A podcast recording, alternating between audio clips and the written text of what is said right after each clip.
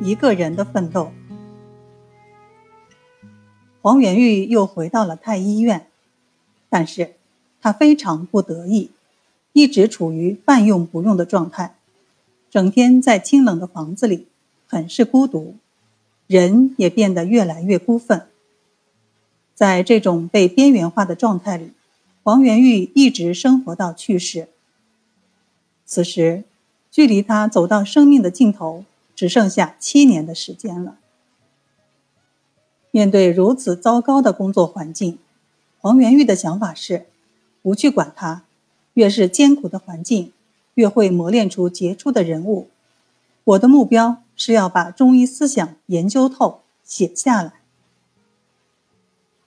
黄元玉自己说过：“世上最难长者，得意之事。”玉秋子往往于失志之中有得意之乐。若使得志，则必失意；若使得意，则必失志。圣人无全功，造化无全能。与其得志而失意，不如得意而失志。二者不可兼，宁舍彼而取此。此中得失，不足为外人道也；此中忧乐，未易。为俗人言也。黄元玉苦中作乐，开始了他的写书计划。在短短的七年时间里，黄元玉把自己以前的医书都重新进行了整理，又写了若干新的医书，有十一部之多。再加上他写的《周易玄象》《道德经玄解》，一共有二百多万字。在《四圣心源》的序言里。黄元玉凄凉地写道：“当时淋雨初晴，商标徐发，落木飘零，黄叶满街。玉秋子处萧凉之虚馆，坐寂寞之闲床，起他乡之遥恨，生故国之绵思。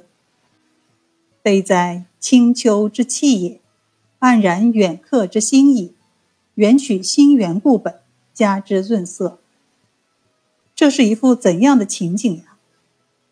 黄元玉自己孤独地坐在屋里，秋风吹过，满院凄凉。他把自己以前的手稿拿出来，又开始一笔一笔的修改。我们现在打字都是很容易的事，可那个时候，每本书都要自己用毛笔一笔一画的写。我们可以想象一下，就是用这种小楷。黄元玉为我们留下了二百万字的著作。一七五八年，五十四岁的黄元玉过世了。由于资料缺乏，我们无法搞清楚他到底是因为什么去世的。但过度的劳累显然是其中的一个重要的原因。黄元玉来到这个世界上，仿佛就是为了发展中医理论而来的。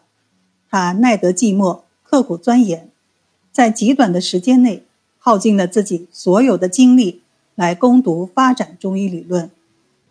他把自己的任务完成以后，就像一支燃烧殆尽的蜡烛，慢慢的暗淡了下去。黄元玉作为一个残疾人，通过自己的努力学习，最终成了一代名医，并为中医理论的发展做出了自己的贡献，值得我们敬佩。永远铭记。